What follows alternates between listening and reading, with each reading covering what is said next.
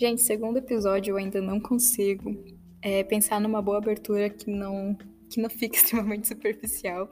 Então, assim, eu sumi? Eu sumi. Esse lugar aqui já tava juntando pó? Tava juntando pó. Mas antes tarde do que nunca, sejam muito bem-vindos ao segundo episódio do podcast. Eu prometo que em algum momento, em algum outro episódio, eu vou contar para vocês por que, que eu sumi. Eu juro que não foi por preguiça. Eu tive meus motivos. Mas esse é assunto para outro podcast, porque hoje, como vocês já viram no título, a gente vai estar tá conversando sobre os planos e os sonhos que Deus frustra. Deus vai frustrar os seus sonhos. O título não tá errado, é assim mesmo. Porque esse episódio ele é 100% baseado no livro O Deus que Destrói Sonhos, do Rodrigo Bibo. É um livro genial, surpreendente e que vale um episódio. Então é por isso que a gente vai conversar sobre isso hoje. A frase é assim mesmo. A gente vai conversar sobre o livro do Rodrigo Bibo, O Deus que Destrói Sonhos. Esse livro ele entrou recentemente na minha coleção.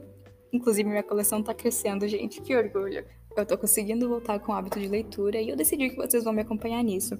É por isso que hoje a gente vai falar desse livro. É esse livro, eu já tava querendo ele há muito tempo. Quando eu consegui ele, que ele finalmente entrou pra minha coleção, eu pensei, não, cara, esse livro merece um episódio do podcast, esse livro merece ser compartilhado por aí. Então a gente vai estar tá falando dele hoje. Eu quero começar primeiro comentando alguns aspectos do livro em si e depois eu quero falar sobre a mensagem dele. Então, assim, é... O Deus que Destrói Sonhos é um livro publicado pelo Thomas Nelson que também é editora que publica os livros do C.S. Lewis. Então, tu já pode esperar ali um padrão de qualidade em questão de arte gráfica, que inclusive, caras, esse livro em questão de arte gráfica, ele é o mais satisfatório que eu tenho na minha coleção hoje.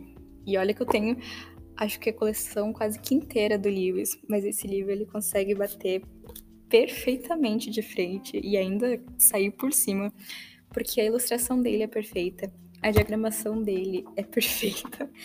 É, é tudo, gente. Gente, é... esse livro é maravilhoso, satisfatório demais em questão de estética. Eu acho que, assim, em questão de leitura, é uma leitura muito fluida. Eu não sei se eu tô comparando isso bem, porque a minha última leitura antes dele tinha sido um livro do Lewis, e a gente sabe que a leitura do Lewis não é uma leitura ali muito, muito fácil, tu tem que ler às vezes com o dicionário do lado. E trazendo já é, para o livro do Bibo, ele vai em uma leitura muito, muito rápida, é uma leitura muito fluida e uma leitura muito gostosa. Tu não tem aquela ideia de que tu tá lendo realmente um livro, não é aquela coisa maçante. É mais uma ideia de como se tu estivesse realmente sentado de frente com ele ali, trocando uma ideia, tomando um café. E eu acho isso sensacional. Quem consegue escrever dessa maneira, assim, que parece que tu tá ali com o autor, é sensacional. E o Bibo, ele realmente consegue ele consegue trazer essa realidade para o livro, apesar de ser um tema bem polêmico, eu acho que eu posso dizer, um tema bem pesadinho, mas ele traz esse assunto com bastante leveza, com bastante fluidez. Eu acho isso espetacular e eu particularmente indico ele muito, muito, muito mesmo. Ele é o livro mais bonitinho da minha coleção até o momento e acho que vai ser difícil de ser superado, hein? Mas já que a gente já falou sobre os aspectos físicos do livro, que não é do interesse da maioria, mas como a gente sabe que por aqui é estética alguma coisa que a gente está sempre falando, a gente vai falar agora sobre a mensagem que esse livro carrega, que é o assunto principal, que é o carro-chefe, que é o motivo, inclusive, desse podcast, desse episódio, na verdade.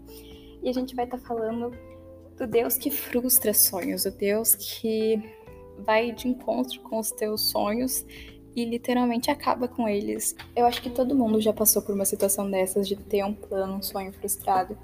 E acho que uma grande parcela de quem está ouvindo esse episódio hoje já lidou com a sensação, com o sentimento de se sentir perdido em relação ao futuro porque Deus não abençoou uma escolha, porque Deus não, é, não realizou algum sonho.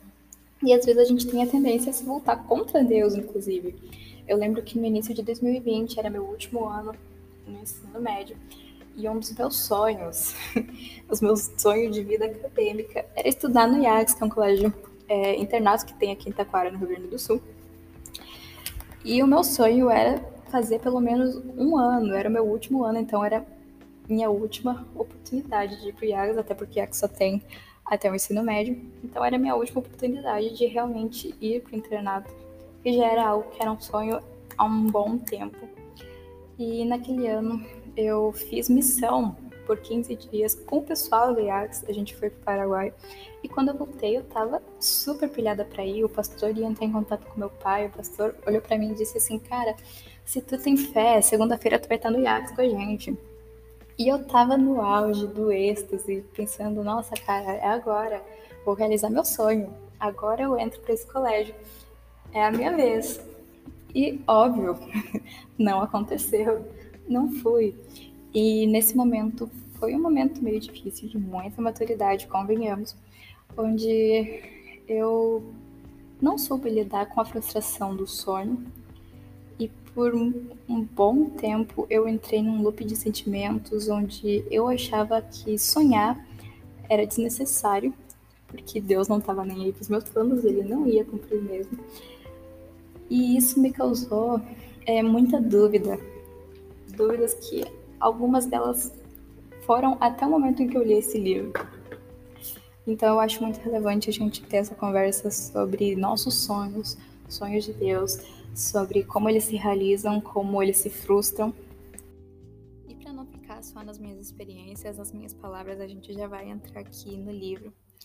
É, nesse primeiro capítulo, o Bibo ele escolhe sabiamente um termo que ele coloca como teologia da Xuxa, que é aquela ideia de que tudo que eu quiser, o cara lá de cima vai me dar, que é um equívoco, na verdade, que a gente tem na nossa cultura cristã hoje em dia, de que Deus ele tem essa obrigação de nos abençoar, que tudo que eu orar ali apresentando ao Senhor, ele vai estar tá intervindo, ele vai estar tá agindo e ele vai estar tá abençoando, sendo que muitas vezes essa não é a vontade dele.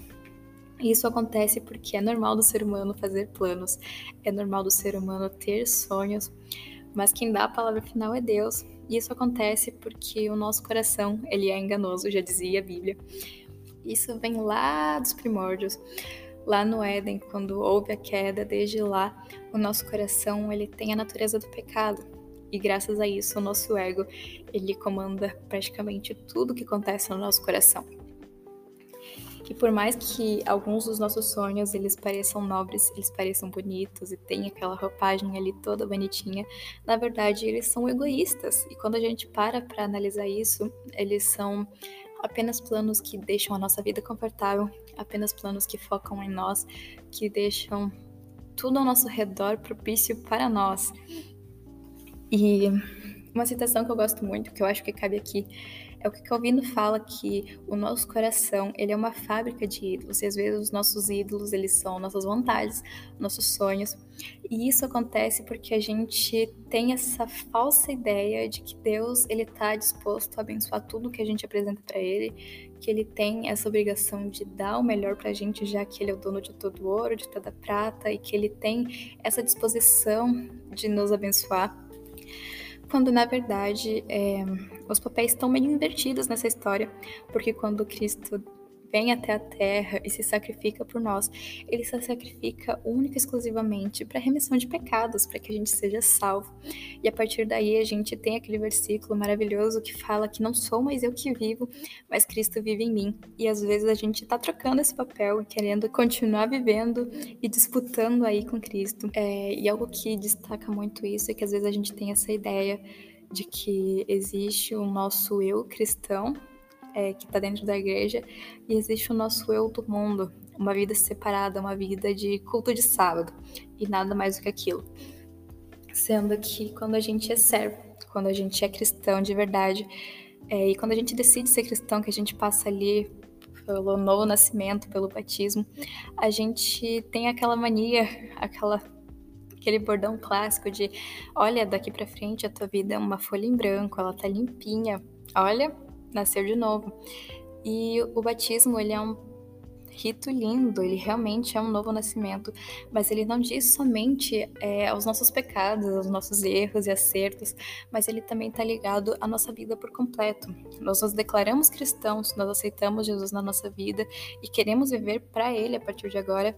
Então, esse novo nascimento ele tem a ver também com mentalidade, ele tem a ver com abrir mão dos nossos sonhos, ele tem a ver abrir mão da nossa vontade própria é, seja dos nossos ídolos, é, dos nossos gostos pessoais. Então, ele não se restringe somente ao pecado, somente a essa área espiritual, mas a todas as áreas da nossa vida que às vezes a gente não acha que a gente precisa dar atenção. Às vezes a gente acha que Cristo não tem nada a ver com o nosso trabalho, sendo que nós fomos chamados para ser servos no momento que a gente aceita a Cristo, no momento que a gente se diz cristão e a gente passa a carregar o nome de Deus, a gente é um cristão em todas as áreas da nossa vida. Então, nosso trabalho precisa refletir a Cristo. O que eu faço no meu dia a dia precisa refletir a Cristo. E tudo isso nos encaminha para uma vida de discipulado. E se tem uma coisa que Deus tem trabalhado muito no meu coração e me ensinado muito nos últimos tempos, é que eu não posso passar à frente algo que eu não tenho. Isso na questão espiritual. Inclusive, tem uma frase do livro que eu até destaquei aqui, que é: O caminho para o Pai passa pelos pés dos meus irmãos e irmãs.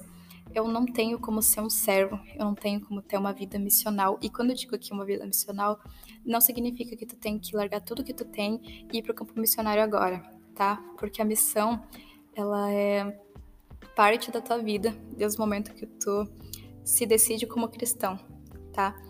Uh, os planos de Deus, eles têm a ver com salvação.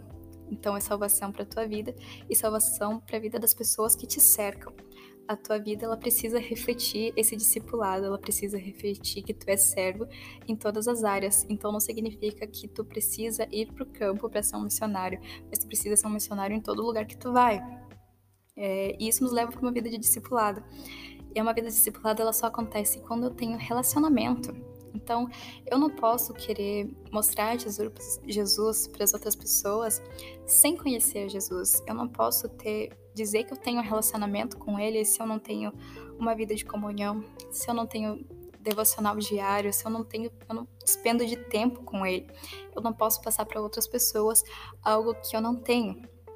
E como servo, como escravo de Cristo, e esse conceito de escravo de Cristo a gente ganha ali nas cartas de Paulo, é, é uma obediência por escolha. O livro retrata que a gente não consegue ter esse domínio próprio das nossas vontades, das nossas atitudes, sem estar sendo escravo de alguma coisa. Então, a gente sempre está sendo escravo de alguma vontade, seja do pecado, ou a gente escolhe ser escravo de Cristo. E quando a gente escolhe ser escravo de Cristo, isso é ainda mais intenso. A nossa vida ela é para Cristo. E esse contexto missional ele vai nos levar para pessoas, porque cristianismo é isso, o cristianismo passa pelas pessoas, ele passa primeiro por Deus, e porque eu tenho contato com Deus, eu vou ter contato com as pessoas, e isso choca de frente com o nosso ego, porque o nosso ego ele quer deixar as coisas confortáveis só para nossa vida. O nosso ego ele quer assim, por mais que ele interaja aqui ou ali com alguém, o nosso ego ele tá 100% focado em te fazer feliz. E um cristianismo 100% vivido na prática, ele vai te fazer colocar as outras pessoas em primeiro lugar, ele vai te fazer colocar a missão em primeiro lugar e tratar os outros melhor do que a ti mesmo, considerando acima de ti. Então, é, o ego, ele com certeza está contra é, uma vida de discipulado, uma vida de servidão a Cristo.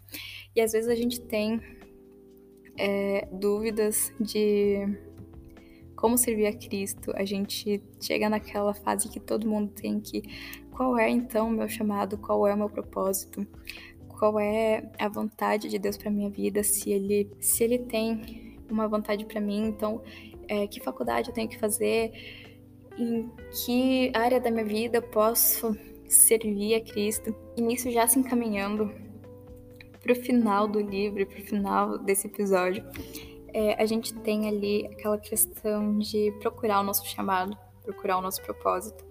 E aqui entra uma coisa, talvez a mensagem mais importante do livro inteiro, que é o fato de que a gente tem essa cultura de pedir sinais, essa cultura de esperar que Deus mostre miraculosamente a vontade dele pra gente, sendo que às vezes é um ponto até mesmo preguiçoso da gente, porque a gente sabe que tá tudo ali explícito já na Bíblia, tudo que tinha para ser revelado já tá ali, mas a gente espera que as, as situações se demonstrem favoráveis ao que Deus quer pra gente. E não é bem esse o caminho, apesar de parecer é, muito cristão tu orar pedindo por uma resposta, tu colocar ali é, Deus, os teus planos, não que não seja, mas que tu orar, que tu ore pedindo por direção. Tem essa roupagem espiritual, parece muito cristão, mas na verdade a própria Bíblia ela não tem muitos pontos que aconselhem essa prática, que que direcionem a gente para isso, porque a Bíblia ela já é uma revelação completa.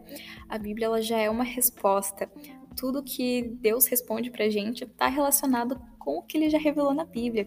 Então, às vezes, a nossa oração ela está muito errada. Às vezes a gente espera que Deus ele tenha é, um sinal físico pra gente, que ele haja de uma forma sobrenatural, quando na verdade falta a Bíblia. Falta a gente ir direto à Bíblia e pedir discernimento para entender as situações que a gente está passando à luz da Bíblia, para a gente ter sabedoria para lidar com o que a gente está vivendo e achar as respostas que Deus já nos deu na Bíblia. E isso vai para chamado ministerial, isso vai para relacionamento, isso vai para faculdade, para trabalho em si. Tudo que a gente precisa que Deus nos responda já está ali. E aí a gente entra no ponto que já é os últimos, últimos capítulos, que o Bíblia chama de oração que destrói sonhos, que pelo incrível que pareça, não é nenhuma oração nova, nenhuma oração que tu não conheça. É o Pai Nosso.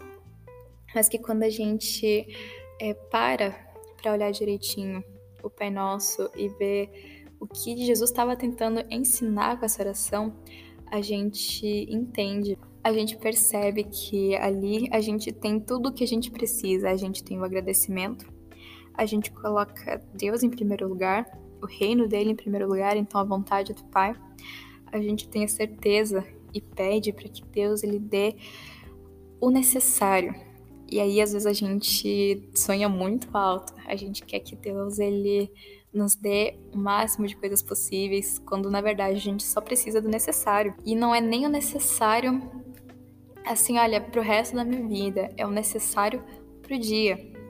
Mas o principal de todas as partes dessa oração é pedir que a vontade do Pai seja feita.